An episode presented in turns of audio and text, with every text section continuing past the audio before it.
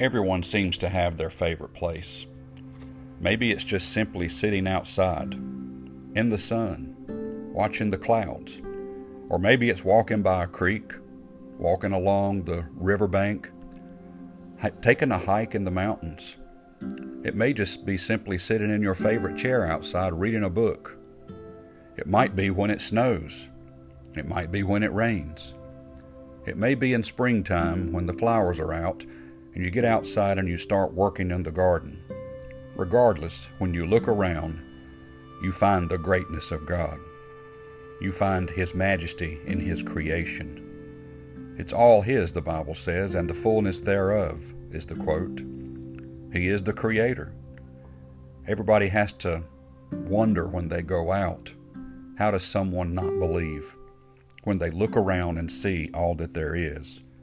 This didn't happen by accident. So where is your favorite place? I'll tell you mine.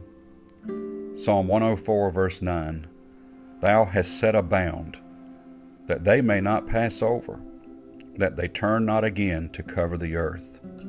What is that talking about? It's talking about the ocean. It's talking about the waves. They can only come so far.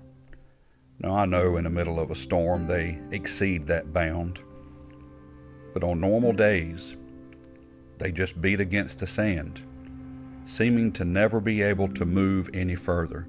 And if you think about the billions of gallons of water out there, and it's controlled that it can't go any further than the shore, you will find the power of God. He has set a rule. He has set a boundary that it may not pass over and that it'll never cover the earth again. He made a promise to us. After the flood, He set a rainbow in the sky. And that rainbow was a covenant that He would never destroy the earth again by flood. So He has set a bound. You and I can really enjoy God's creation. Maybe we need to start taking time and just going out and looking, and yes, marvel at what He's done. But His creation is not the most powerful thing that He's ever done.